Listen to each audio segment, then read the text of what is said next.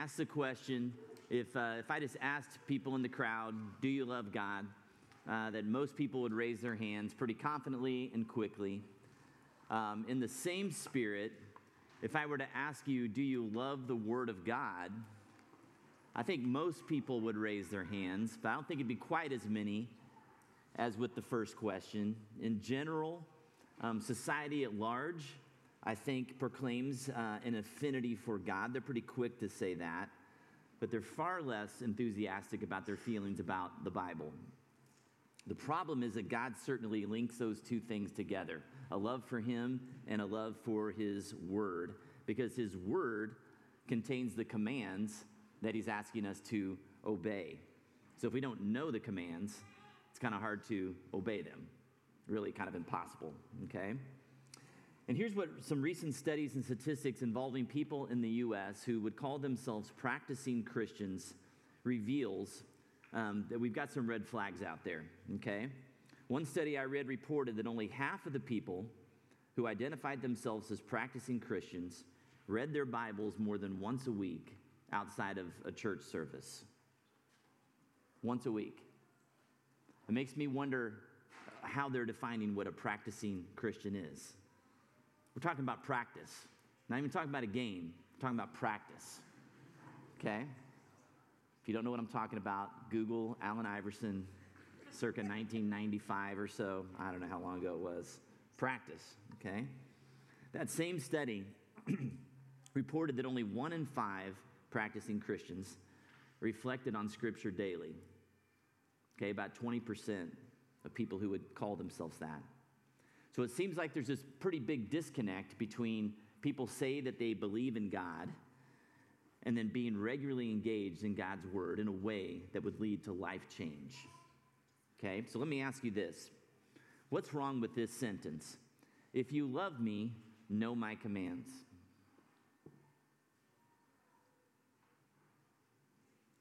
What's wrong with that? Yeah. Okay, yeah. So you, you can look at the screen, right? He doesn't say, if you love me, know my commands. He says, if you love me, keep my commands, okay? And keep implies action, right? More so than know does.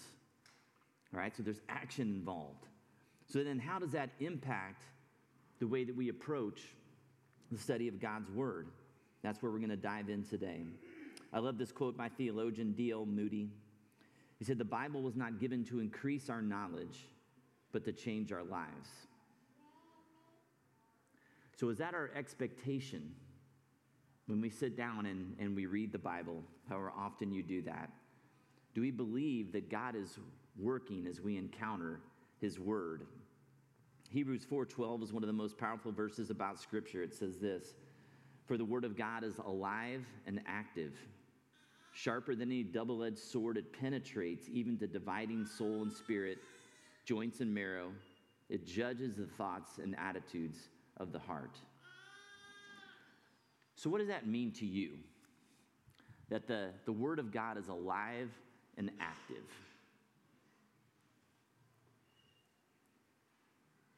What does that mean to you?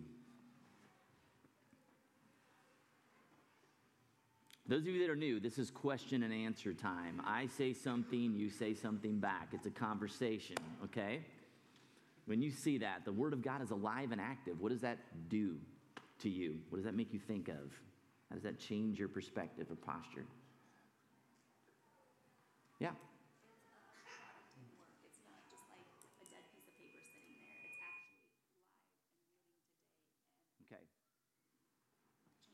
alignment inside of us too. So.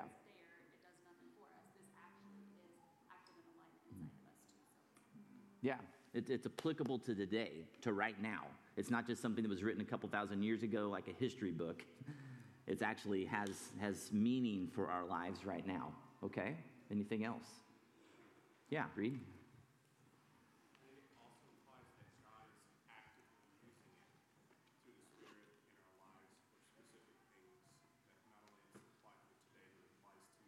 Yeah. So God is, is actively using it through his Holy Spirit, right? He's, he's looking for ways that, that this can become real in my life right now. Okay? Those are great answers. What's that? That's good. You guys are on. Okay? So, as we search God's Word, God's Word is also searching us. Okay? It's, it's a conversation, it's a two way street here. Okay? It's not just us going to learn more about God. God, as we encounter His Word, is also revealing things about us back to us. Okay? If we allow it to. Jesus makes it very clear on several occasions that there's a big difference between just being familiar with the scriptures and then allowing yourself to be transformed by them. Okay, those are two different things. At one point in Matthew, Jesus is having a conversation with a group of Jewish leaders, men who would have been well versed in Old Testament scriptures, and he says this to them in Matthew 22 29. He says, Jesus replied, You are in error because you do not know the scriptures or the power of God. Hmm. That's an interesting statement, isn't it? Jesus is making a correlation between not only being familiar with the commands of God so that we can obey them, but that we also have to be familiar with the power of God. Okay? So, not just familiar with the text, but also familiar with the power. Why? What's the point he's trying to make there, you think?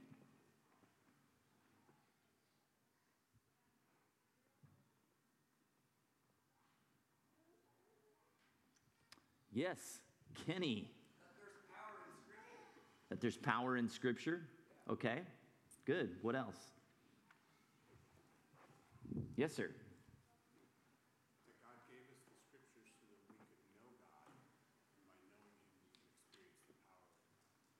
Okay. So he gives us the scripture so that we can know him, and by knowing him, that there's power in that. Yes? Any other thoughts? Yeah, Jamie?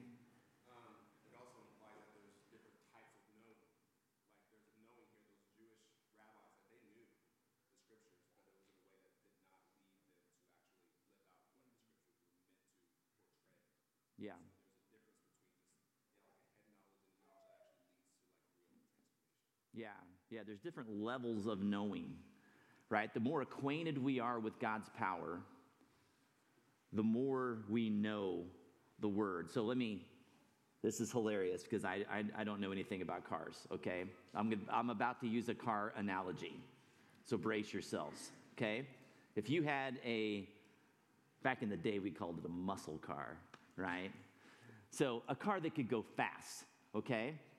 Now, if you get into this car and you don't really know how fast it can go, but you get out one day and you're like, man, I'm gonna go 100.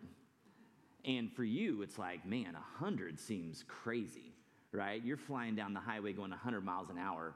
I've never gotten a car up to 100. I'm just true confessions right here, okay? So I'm assuming that feels pretty fast. But then you're, you're riding, you pick up your friend and you're bragging. He's like, man, this, I just got this car up to 100. And your friend's like, dude, this car can go 200. And you're like, what? Right?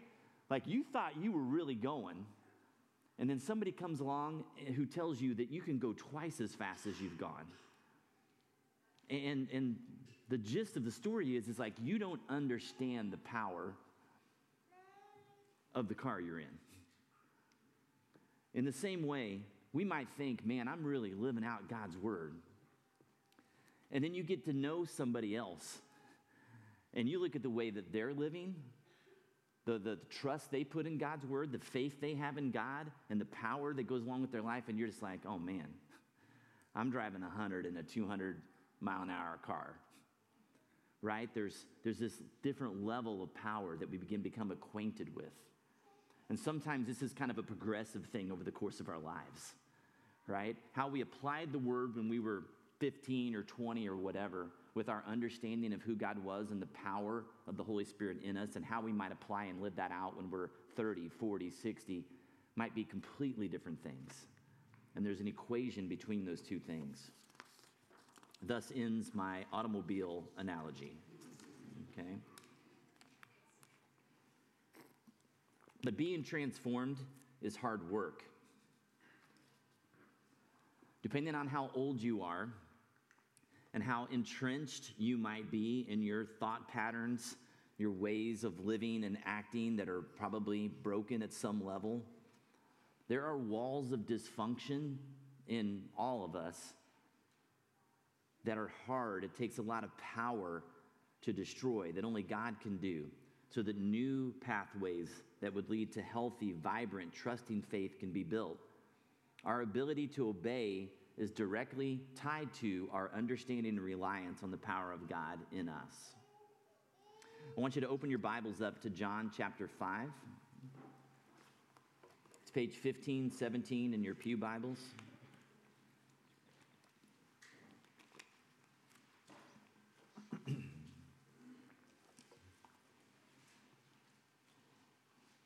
Jesus is again having another interaction with some religious leaders. We're going to look at verse 39 of chapter 5. Verse 39 says, You study the scriptures diligently because you think that in them you have eternal life. These are the very scriptures that testify about me, yet you refuse to come to me to have life.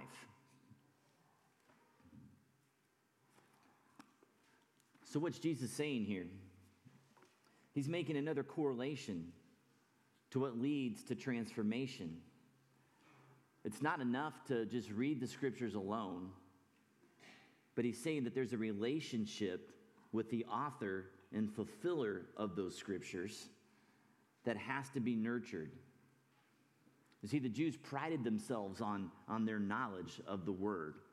I mean, young people would, would memorize, you know, the first five books of the Bible called the Torah to them. They would memorize the whole thing. They were well versed in Scripture. But in the midst of it, they were missing Jesus, this Messiah that they'd been waiting for for thousands of years. They were too proud to admit that they needed him and that this poor wandering Nazarene who was standing right in front of them was the one that could lead them and give them true life.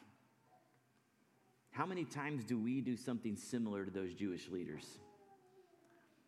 We spend time, maybe even pretty diligently, reading God's word, but we give very little or no attention to either the power of God in our life or a connection to Jesus. Like I said last week, if our scriptural knowledge isn't making us more like Jesus, then we don't really know what we're reading. So I want you to contrast what Jesus said about those religious leaders to how Paul describes the young Christ followers in Thessalonica. Look at what he says in 1 Thessalonians 2:13. And we also thank God continually because when you received the word of God, which you heard from us, you accepted it not as human word, but as it actually is the Word of God, which is indeed at work in you who believe. So Paul was seeing evidence. He's like, I see, I see God's word at work in you. It's transforming you as you interact with Scripture. Now, as I was studying this past week, I came across um, a study that was done at a church in suburban Chicago. A lot of you probably heard of called Willow Creek Community Church. At the time that this study was done in 2005, there were over 15,000 people that were members there, and they wanted to dig in to the spiritual habits of their attenders. Okay, so they did this massive study trying to discern what spiritual practices were yielding the greatest transformation in their members. And here's part of what they found the greatest correlation between spiritual disciplines and life change wasn't found with prayer, journaling, serving, tithing, sharing your faith, or being in community with other believers. Not that any of those things are bad, we need all those things. But here's what they found these were all positive factors, but none of them matched the importance of reflection on Scripture, which had more than twice the impact of any other factor. If churches can only do one thing to help people at all levels of spiritual maturity grow in their relationship with Christ, their choice is clear. they would inspire, encourage, and equip their people to read the Bible, specifically to reflect on Scripture for meaning in their lives. Now, that's interesting, but it's also really sad because we just looked at a bunch of statistics that showed us that practicing Christians really aren't spending that much time in the thing that probably has the greatest potential impact on their lives. While many Christians are committed to coming to church, tithing, serving, being in their small group, very few are consistently engaging in God's word, the very thing that has the most redemptive potential for their lives. So, can we just have an honest conversation here for a moment? Why don't we spend time regularly in God's Word?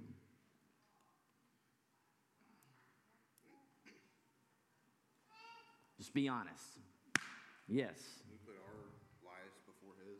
Okay, we put our own lives, like our the responsibilities, our schedules. Yes. Matt, did you have something? Yeah.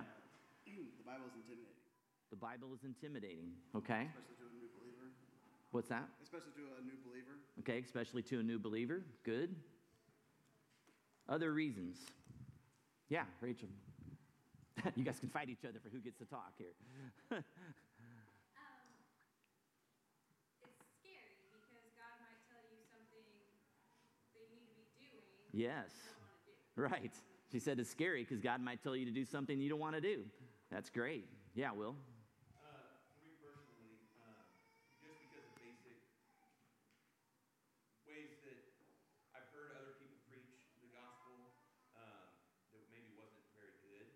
Um, a lot of times um, when I read the scripture, I read negative stuff about it, so I feel condemned. Mm. Um, you know, a lot of the fire and hell and brimstone preaching Yes. out there have affected me over the years. So Yeah. I have difficulty sometimes reading it and feeling good Okay.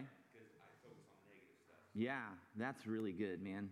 So, what he's saying is that in, in some different settings, maybe that some of us grew up in church wise, um, where there was an emphasis a lot on just judgment, or even an emphasis on um, just duty and having to do the right thing. And if you do those things, and God was happy with you, and like that lens or that perspective or that voice, that picture of who is this God who's speaking to me, isn't very inviting which makes me not want to spend time with him and have him speak to me because I hear it as condemnation instead of invitation, right? Yeah, that's good. Can we all at least agree on this? That a big part of loving Jesus is loving the Bible that tells his story. If we are to keep the commands of God, right? Don't we first have to know them? And if keeping the commands really boils down, last week we talked about, I felt this was really refreshing. The Holy Spirit really spoke this to me as I was preparing last week's sermon. Is that keeping God's commands is really just being like Jesus. Like if you just boil it down to that instead of this long list of things that you think, I've got to obey all these things, if your emphasis was just, I just need to be like Jesus, and if I'm like Jesus, then I'm going to obey all the commands. Does that make sense? If keeping the commands really boils down to being like Jesus, wouldn't it make sense that we need to be familiar with how Jesus thought, spoke, and acted? His way of doing life? And once we acknowledge that being in God's word is critical to our transformation, which leads to obedience, then we can turn our attention to how we engage the scriptures. So we don't end up like the Pharisees who said they knew God's word, but oftentimes missed his heart. Okay? So we're going to shift here now, and we're going to take a look at some postures that I think will help us as we actually go to the word. Okay? The first thing I think is really critical as we sit down with the word, because we people have shared, it can be kind of intimidating, right? There's sometimes a lot of cultural stuff in here um, and we're not really sure what we're getting ourselves into. I would just invite you to do this. First of all, is just prepare your heart. take some time. Just say a couple prayers. I usually kind of just pray and just say, Holy Spirit, reveal yourself to me. Like, open my eyes, help me to understand, right? God wants to be known. So He's not giving you like this code book that we've got to figure out how to break. Like, He wants us to get this. Okay, so we pray and we invite Him to come. God, speak to me. A couple of great little prayers from Scripture that I think are just great things we can just say from a couple verses. Exodus 33 18, where Moses says, Please show me your glory. Right? He just prayed that to God. Show me your glory. Psalm 119 is really a prayer. Open my eyes that I may see wonderful things in your law. Okay, so if you need some little scriptures just to say, just to pray as you engage with scripture, I think that would help. I think it's important to, for us to remember that what we're reading is holy.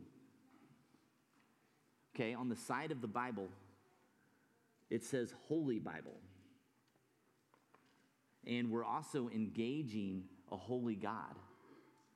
And so there ought to be a little bit of a sense of reverence in us as we approach the scripture. What we're reading is holy. These are God's words to us, and we're engaging with a holy God that wants to connect with us. So prepare your hearts. Secondly, is this idea of just soaking in the word. So, not reading just to check it off the box and say you did it, but to really soak in it. What words or phrases or images are connecting with your heart as you read? Is there something that just stick, sticks out to you for whatever reason in your heart that day? What's resonating with your current experience or causing emotion in you? Can you pay attention to the emotions you might be feeling as you read? Take some time to linger there and ask God, what do, you, what do you have for me in those words or those images that kind of stuck out? You might read a chapter, but was there a word or a phrase or a feeling or a, or a character who was interacting with Jesus maybe in a scene who you're like, man, I really connect with that character, their lack of faith, their awe of God, their whatever it might be. God, why, why is that standing out to me today? It's a, it's a posture of curiosity, right? God, what are you doing? What do you want me to know? What are you seeing in me? And you're trying to say something to me in the midst of my life right now with this story, with this word. Maybe take some time to journal about it if that's helpful. Write some things down. One thing I do know is that we can't do that when we're rushing through it. Right? Rushing and lingering don't go together. Okay? So there's got to be some space, some time. Thirdly, remember that we're reading to respond. Okay? Like I said, this is a, a two way conversation. Okay? So God is speaking to us through His Word, and He's expecting a reply. He, doesn't want us just to read, oh, yeah, that was nice. Go about my day. He's like, and what did you think about that? right? He wants to know, he wants to hear our voice. Turn your Bibles over to James chapter 1. We're going to spend just a few minutes here. It's page 1722.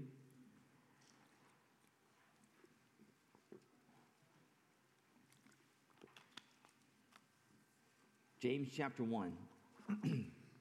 it's probably a passage you've heard before. Starting in verse 22. He says, Do not merely listen to the word and so deceive yourselves. Do what it says. Anyone who listens to the word but does not do what it says is like someone who looks at his face in a mirror and then after looking at himself goes away and immediately forgets what he looks like. But whoever looks intently into the perfect law that gives freedom and continues in it, not forgetting what they have heard, but doing it, they will be blessed in what they do.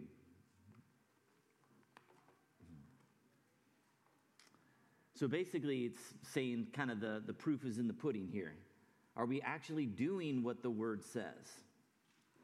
And then he uses this analogy of somebody that would look at themselves in the mirror. And they'll say, I looked at myself in the mirror, and then I walked over, and Justin put up four pictures of different people. And one of them was me, but I couldn't pick myself out of the lineup. Like, that would be ridiculous, right? I've looked at myself in the mirror way too many times over the course of my life, right? I should know what I look like. Sometimes we come to the Word of God and, and we, we say that we've read it and that we're understanding it, but we, we walk away from it and it's like, I don't even know what I just read. And we don't even really take the time to inquire, to ask of God, to ask of a friend, hey, I read this, I really didn't understand it. Can you help me understand it so I can maybe do it, what it's asking me to do? And to keep us from doing those things, there's some really key points in verse 25 I want you to look at. James says this He says, to look intently. Okay, intent, this, this was written in Greek. Okay, so intent in Greek means this to stoop down or to peer in. Okay, so there's even just this posture change. I, I, always think of like a little kid. Like if I'm stooping down to talk to a kid, I'm getting down to their level. Like there's this posture engagement with me. If I'm peering in, I'm pulling back the curtain and really looking inside. It's not a casual glance, it's looking intently. That's different. Next, James says that we're to continue in it. What that means is we're to see it through to action. In John 8, 31 and 32, Jesus hits on this point. He says, To the Jews who had believed him, Jesus said, If you hold to my teaching, you are really my disciples. Then you will know the truth, and the truth will set you free. Okay? Those Seinfeld fans, it's in the holding the reservation that's so important. Okay? Anybody can take a reservation, it's the holding. Are you with me? If you haven't watched it, please do. You're missing all my jokes this morning. Okay? It's not in the reading of the teaching, it's in the holding of it. Only when we put the truth we are reading into practice through the power of God in our life will we really experience the truth that sets us free the perfect law that gives freedom, right? That God gives us His word so that we will be free from the things that we used to be in bondage to. Next, James says this not forgetting what they have heard, but doing it. Not forgetting.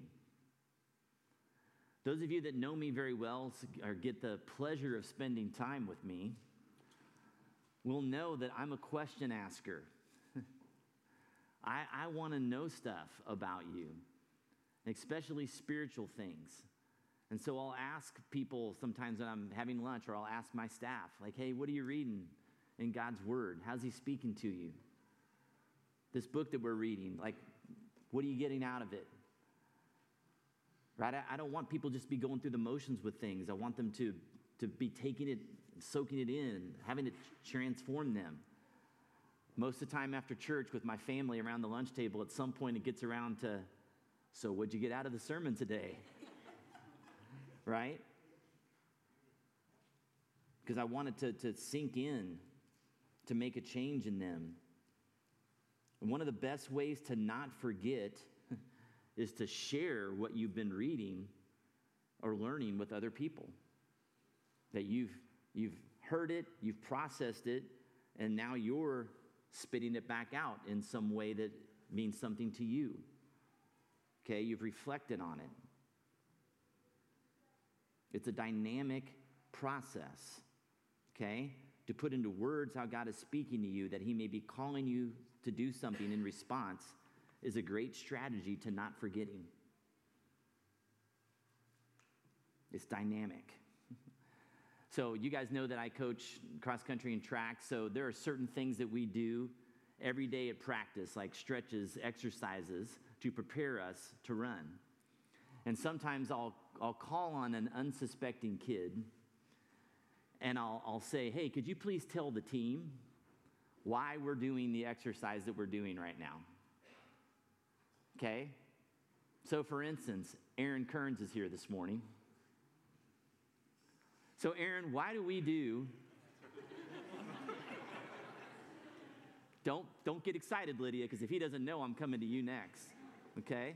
Why do we do single leg balance exercises, Aaron? To balance. Judges? Eh, no, just kidding. That's part of it. Yes. To be balanced. Yes. We don't want to have one leg that's stronger than the other, right? Now you're on the right track. Good. Lydia, anything else that he's missing? No, that's it. That's all you got, huh? Man, all my other runners are hiding. Oh, George. Yes. Your brother ratted you out. Anything else? Single leg balance exercises. Why we do them, George? No, I'm sure you do. You just need help. Because running is a. Exercise. Yes. How many? Yes, Sam? It's a one legged sport. It's a one legged sport. The alumni, he gets it. Yes, right? When you run, you're always only on one leg, right? You never are on two legs. So the fact that you have one leg, that your legs are balanced and strong and equal to one another, that you can stand here like this and have strength to hold that position is important. That's why we do it every day. Now, you, a lot of you guys have been athletes, you've been a part of things, or even if you've been whatever, in band, choir, anything, if you understand the why behind what you're doing, you're a lot more apt to uh, put some feeling into it, right? If you don't really understand why we're doing this, then you're just going through the motions, right? Because you're not making a connection to, by doing this, it will yield this.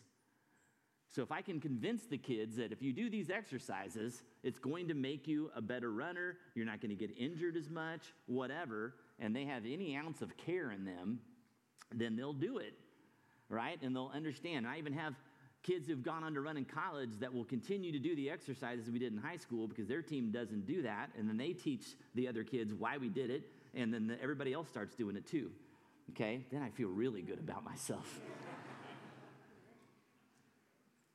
so, finally, being consistent is the key in terms of being in God's Word, right? And being consistent is just true with anything in life. If you're going to see any kind of change in any area of your life, you have to be consistent. It can't be something that you just do once in a while. Okay? And I think with with God's word because the truth is is that okay, so on the days that we don't engage with God's word, we are being bombarded by another gospel. And that is the gospel of the enemy, the world, lies. Okay, I'm not getting political here. I'm just talking about a different way of operating that the world lives in.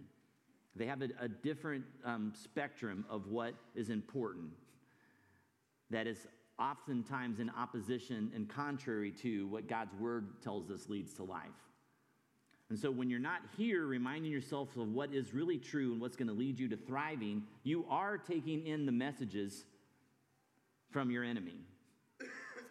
And so the only way to keep pace is to make sure that you're here every day or close to it, right? Reminding yourself. And, and, and guys, that it's not only just, just in reading the Bible. I mean, that's, that's I, would, I would recommend that. but even when we're reading, uh, I mean, singing songs that have to do with Scripture, that can be a way. Being in conversation with other friends about spiritual things, that's another way to just ground ourselves in what's true. Okay? As I was reviewing all of this this week, a thought came to mind for me.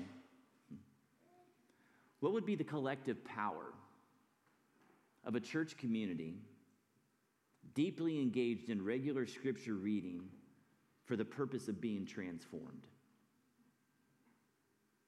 What would be the collective power if all of us got into the Word of God regularly with the purpose of being transformed? And we were helping one another do that. We were inviting each other to help us do that. What would be the collective power of that? I would guarantee you that what it would lead to would be just the aroma of Christ emanating out from us, oozing out of us. Okay, people would walk by Wellspring on Sunday morning and go, What's going on in there? It smells like Jesus.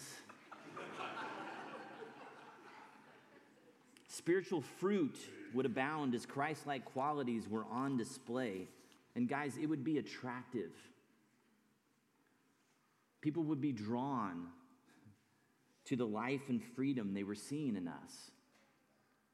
As opposed to a lot of times the way the world is kind of repelled by people who claim to be following Jesus, but are not transformed by his word. Honestly, part of the reason, and, and uh, Rachel actually got at it earlier, part of the reason we neglect our Bible reading, this is the last thing I'm going to say, or simply read for information, just to check the boxes that we've done it, is because if we really spent time meditating, if we really lingered and we really asked the Holy Spirit to speak and reveal things to us, He would.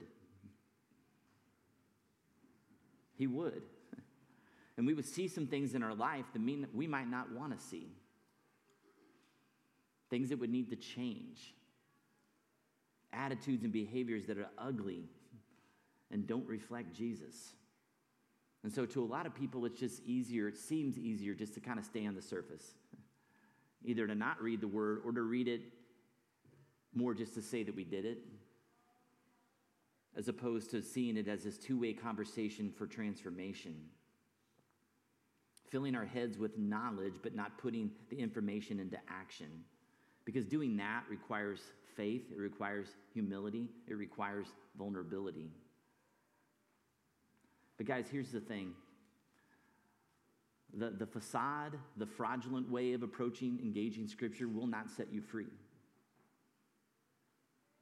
There's no power in that.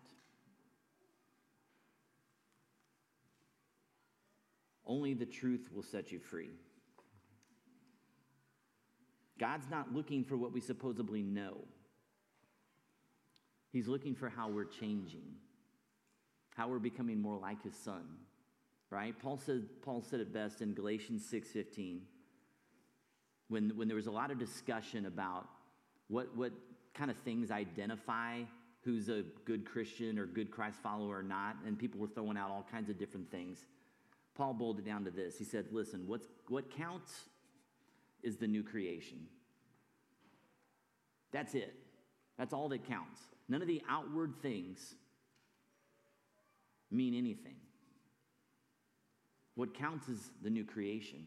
Are you changing? Are you living into your true identity?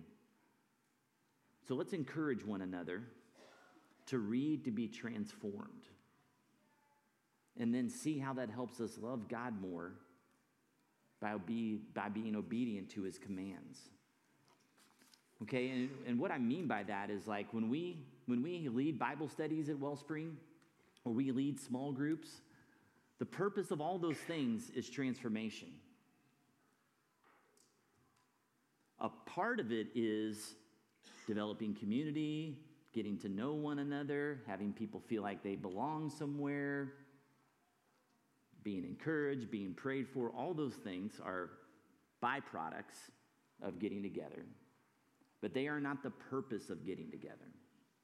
The purpose of getting together in spiritual community is to be changed into the image of Jesus. If we're not doing that, then we could just be just like any other group of people in town getting together for a Rotary meeting or whatever else that's not about God. Okay? So let's keep transformation at the center. And let's put into practice some of the things. You know, make for yourself some goals this week, right? Take one thing this week. Okay, today, every day, I'm just going to start my reading time by just praying and just slowing down and saying, God, Holy Spirit, speak to me as I enter into this. You don't have to take all five points or whatever I gave you today and try to apply them all. Just pick one, maybe that you haven't done or haven't done very well. And, and, and then do this also invite a friend into this with you, invite somebody that can be accountable with you. Hey, let's do this together, right? Me and my friend Tony are reading through the Bible in a year and we check in with each other once in a while. How are we doing in that? As we're talking about, you know, this clan took this land, and whew, there's some rough days in there, right? But hey, we're committed to it because we want to be different. We want to change. We want to be more like Jesus than we are now. Let's pray. Oh, Lord, thank you for your word. God, for 2,000 years, um, your scripture has just been ringing out into this world. It's been making a difference, it's been transforming human hearts. That's why it's alive and active. That's why we, we take a look at events like the cross and the resurrection that happened 2,000 years ago, and they're still so powerful for today, for our current situation. We need you. As we come to your communion table today, God, and we, we look again at your body and your blood, I pray that just like your word, that this, this ritual of communion would be alive and active in us. This is not a static event that we're getting ready to participate in, it's dynamic. It requires a response from us, uh, a confession, uh, a humility, an admission of our need. So I pray that there would be interaction here, that we would practice transformation even in this communion time today. So speak to our hearts as we just kind of give you some space to speak to us.